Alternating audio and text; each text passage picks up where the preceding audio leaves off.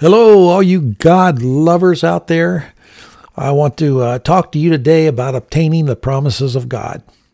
Now, if anyone were to ask me what is the most disappointing thing that you see in the church today, I would have to say it's the fact that many people uh, go through their Christian lives without seeing all the promises of God manifest in their life. Now, many may say that we obtain all the promises of God when we get to heaven. But why are we so quick to look past what God promises for us here in this life? What has God promised us? Salvation. The word salvation comes from the Hebrew and the Greek. They both carry the same basic meaning um, safety, healing, prosperity, deliverance, and preservation. So that's why when we hear Paul make this statement in 2 Corinthians 6 2, he said, Behold, now is the acceptable time. Behold, now is the day of salvation. Paul is telling us that all these things are available to us today as part of God's promise to us through the new covenant. So if these promises are there, why is the whole church not obtaining them for their lives today? I believe the answer to, to us or for us is also found in God's Word. Back in uh, Hebrews 6, starting in verse 10, uh, it says, For God is not unjust to forget your work and labor of love, which you have shown towards his name, in that you have ministered to the saints and do minister. And we desire that each one of you show the same diligence to the full assurance of hope until the end, that you do not become sluggish, but imitate those who through faith and patience inherit the promises. I believe this passage leads Christians to some very important points. First, um, it lets us know that many in the early church obtained these promises. Secondly, it tells us how many uh, how many of them obtained them through faith and patience. In essence, they received them through time and space management. Now, some may ask, what does this passage have to do with time and space management? And what does that have to do with Christian living today? Everything. But to understand it, we need to start from the beginning. Uh, let's start from Genesis chapter 1, uh, when God created the heavens and the earth. Okay? It was on the second and third day that God created the physical world. And we'll call this space uh, because it occupies something and separates the spiritual from the physical. Um, it was a creation of a dimensional world that we are setting in right now. Now, on the fourth day, God created something else. In Genesis 1 14 through 19, and then God said, Let there be lights in the, firmament, uh, in the firmament of the heavens to divide the day from the night, and let them be for signs and seasons, for days and years, the fourth day. Our eternal God created time on this day. So we see that God created time and space in the, within the first four days. Uh, and on the fifth day, he created animals. And on the sixth day, he not, only created man, but he does something else. In Genesis 1 26 starts, it says, uh, Then God said, Let us make man in our image, according to our likeness. Let them have dominion. You need to underline that in your Bible for the fish of the over the fish of the sea, over the birds of the air, and over the cattle. But he didn't stop there. Over all the earth, and every uh, and over every creeping thing that creeps on the earth. So God created man in His own image. In the image of God, He created him, male and female. He created them. Then God blessed them, and God said, "Be fruitful, multiply, fill the earth, subdue it." Underline that have dominion, underline that, over the fish of the sea, over the birds of the air, over every living thing that moves on the earth. Now, as we look at a couple of these words, the word dominion in the Hebrew, uh, it means to rule, to have dominion, to dominate, to tread down, to rule or subjugate. The Hebrew word for subdue means to bring under control, uh, to force, to keep under, to bring un, into bondage. This brings a question. If that was what man, you know, was to do, what what man was to rule over and subdue, um, what was it? It was all of creation. What was all of creation? Two basic com- two basic components: time and space. the physical environment around us, the three dimensional creation. We always think about time and space or our environment because we experience it every day in our life. But time is kind of like God. No one sees God at, or time, but we do see the results of their existence. Just look at yourself in the mirror compared to your picture 20 years ago. As for God, just go outside and look at the heavens. Time did not exist until God created it. And Paul even talks about this in uh, Acts 17, uh, starting in verse 20. Then Paul stood in the midst of uh, the uh, Areopagus, pardon me, and said, Men of Athens, I perceive that in all things you are very religious. For as I passed through and considered the objects of your worship, I even found an altar with this inscription to the unknown God. Therefore, the one whom you worship without knowing, him I proclaim to you. God who made the world and everything in it, since the Lord, he is Lord of heaven and earth, does not dwell in temples made with hands, nor does he worship with men's hands as though he needs anything. Um, since he gives to all life, breath, and all things. And he has made from one blood every nation of men to dwell on all the face of the earth, and has determined their pre appointed times, underline that, and the boundaries of their dwellings. You can underline that. So that they should seek the Lord in the hope that they might grope for him and find him, though he is not far from each one of us. For in him we live and move and have our being. As also some of our own prophets have said, or poets have said, For we are also his offsprings. Therefore, since we are the offsprings of God, we ought not to think that the divine nature, the spiritual man, is like gold or silver or stone, something slapped by art and man devised. Truly, these things are are uh, these times are ignorance of God's ignorance God overlooked, but now commands all men everywhere to repent, because He has appointed a day time on which we, he will judge the world in righteousness by the man whom he has ordained. He has given assurance of this to all by raising him from the dead. And of course, we're talking about our Messiah, the Lord Jesus Christ. Two words gives us an understanding of this passage. Appointed times means to set in order, to measure a measure of time, universally a fixed or defined, definite time, and boundaries of their dwellings means a definite limit or the physical. Paul is explaining the creation of time, space in which we live and move today. So, what we now have after creation is two different worlds the spirit and the physical. The space world, the spirit world, I should say, operates in eternity, while the physical operates in time and space. The, the question is can we bridge the two kingdoms to obtain the promises of God, to bring the invisible into the physical? Well, that brings us back to our base scripture, Hebrews 6:11, and we desire that each one of you show the same diligence to the full assurance of hope until the end, that you do not become sluggish, sluggish, but imitate those who through faith and patience inherit the promises. Now, I want you to note there are four Greek words that we need to define. Okay? The first is diligence. And that means, uh, in the Greek, it means to do one's best, to make every effort to, to try as hard as possible. And the second word would be sluggish and it's defined as to be slow to understand. And the third word is a is a very important word. It's faith. Now, what is faith? Did God create faith? No, faith is an attribute of God. It is part of His being. Since God is the Spirit, is Spirit, uh, that means that faith is a spiritual attribute. In Hebrews 11:1, uh, the Bible tells this.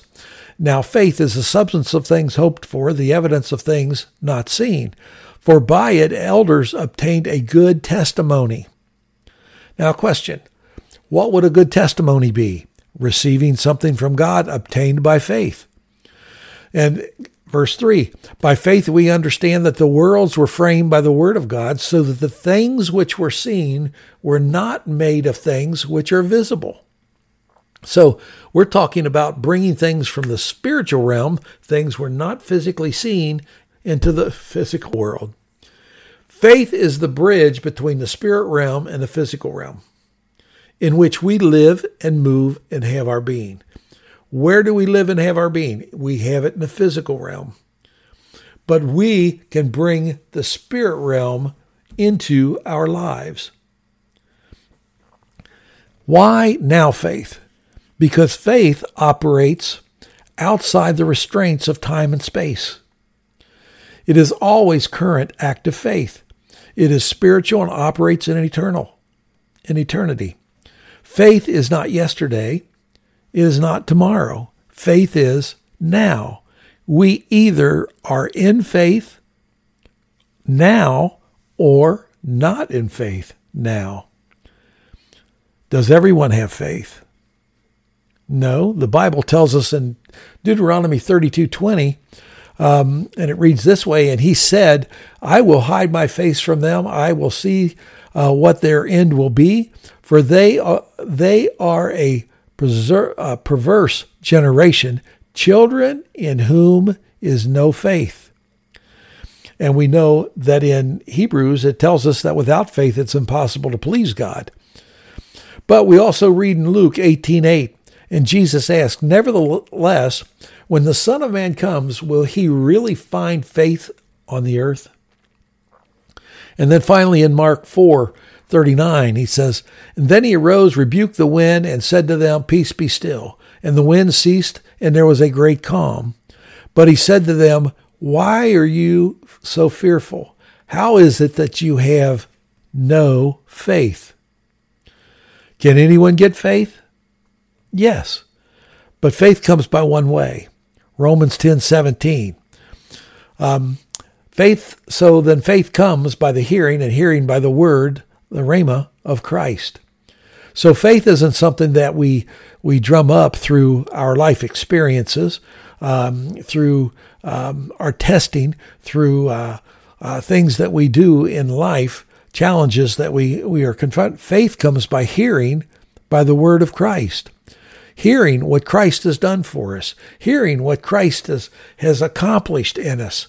Since the fall, He has redeemed us from that curse. He has set us in a higher ground as we are now not just friends of God, but children of God. So, how does faith work? Jesus compared faith to a mustard seed. We often think the size of a mustard seed. How does a mustard seed work? But how does a mustard seed work? First, it has to be planted. If a seed is not planted, it produces nothing.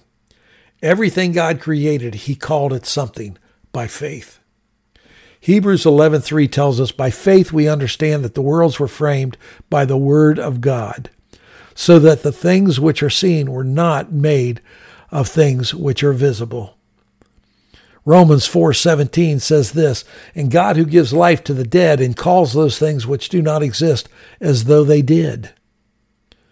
God planted everything by his word in faith. Jesus makes this comparison in the parable of the sower.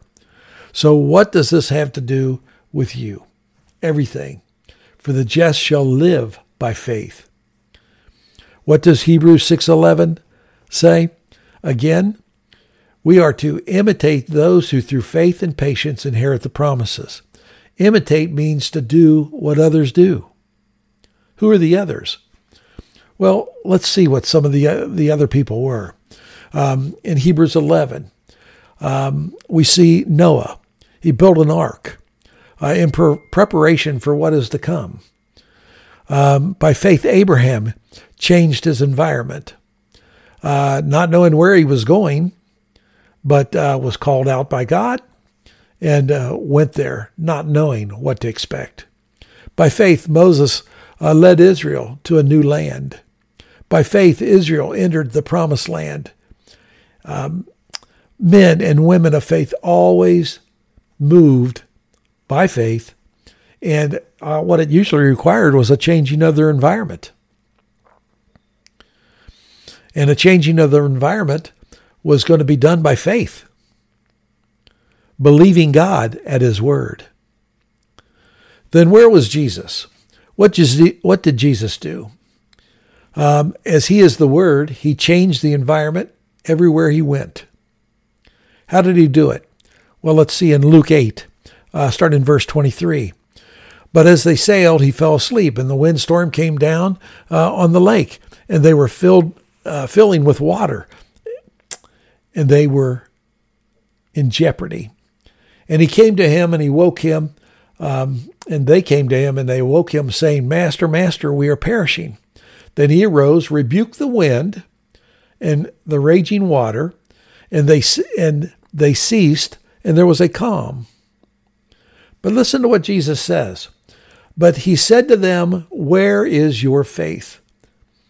And they were afraid and marveled, saying to one another, Who is who can this be? For he commands even the winds and the water to obey him.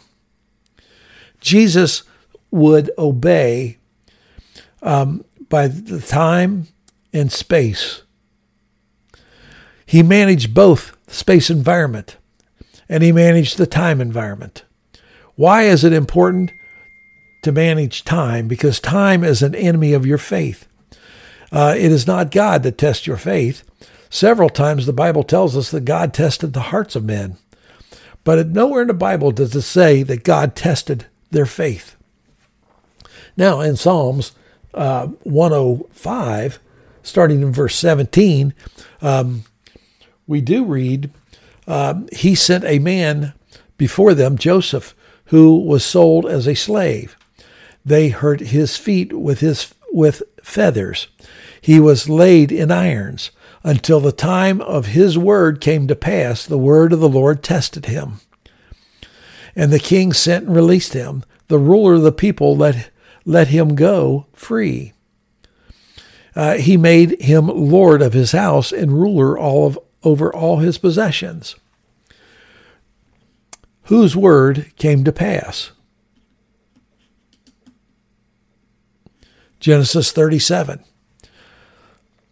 Verse, start in verse 5. Now Joseph had a dream, and he told it to his brothers, and they hated him even more. So he said to them, Please hear this dream which I have dreamed. And they were they were there binding sheaves in the field. Then behold, my sheaf arose and also stood upright. And indeed, your sheaf stood all around and bowed down to my sheaf. And his brothers said to him, Shall we indeed reign over you? Or shall we indeed have dominion over us? So they hated him even more for his dreams and what? His words. They were Joseph's words that were tested. Now we know that faith is, but what is patience? Now we need to look at this word patience in the Greek. The word patience is not a, a very good English translation translation of this Greek word. A better translation would be long suffering, meaning forbearance or fault or uh, fortitude. This Greek word used 14 times in the New Testament, 12 times it is translated as long suffering. But this Greek word comes from a compound of two Greek words, one meaning long, in place, or in time, the other meaning a passion, as if breathing hard. So when you combine these two, it actually comes out as keeping long, enduring passion. Uh, this word portrays not only our endurance, but also our fortitude. The Greek word most often translated as patience um, uh, means endurance, consistency. How do we know there's a difference between these words? Because both words are used in Colossians uh, 1 10 through 14 that you may walk worthy of the Lord, fully pleasing Him, being uh, fruitful in every good work and increasing the knowledge of God, strengthened with all might according to His glorious power, for all patience and long suffering with joy. So we see that by faith, calling those things not that be not as they uh, as they are, and long suffering, long enduring passion for which we are believing for, they receive the promises. Now, when you see that as a comparison, Abraham waited 25 years for his promise to be fulfilled, but he did not allow time to destroy his passion for God's promise. He was not moved by unbelief. Now, what happens with many of us, we fall into this trap of letting time, because we don't manage it, destroy the promise being manifest in our life bringing that substance into our life from the spiritual realm. We allow that time lag to come into play.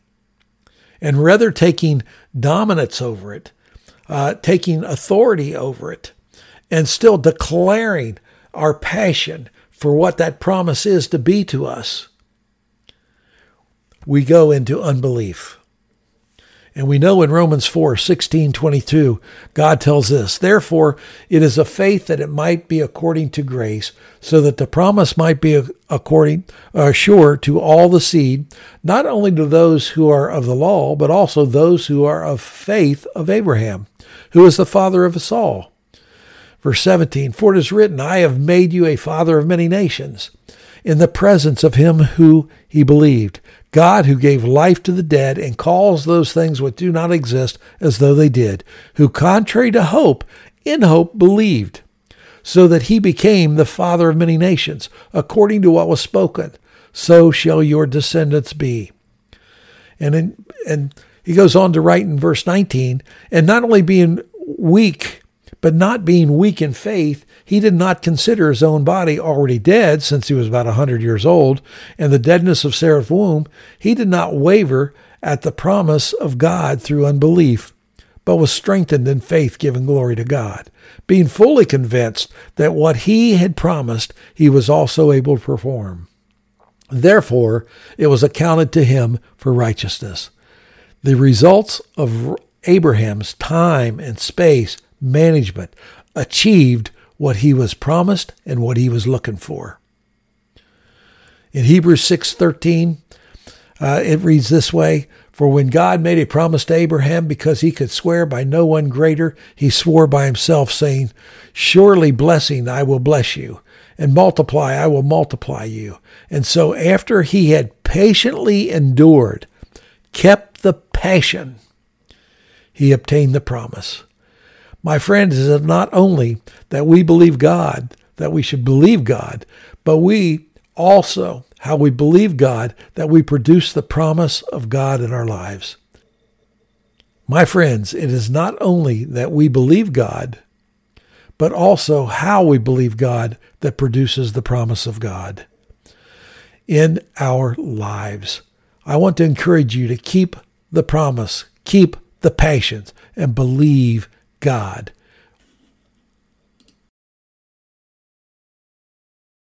Until next time, have a blessed week.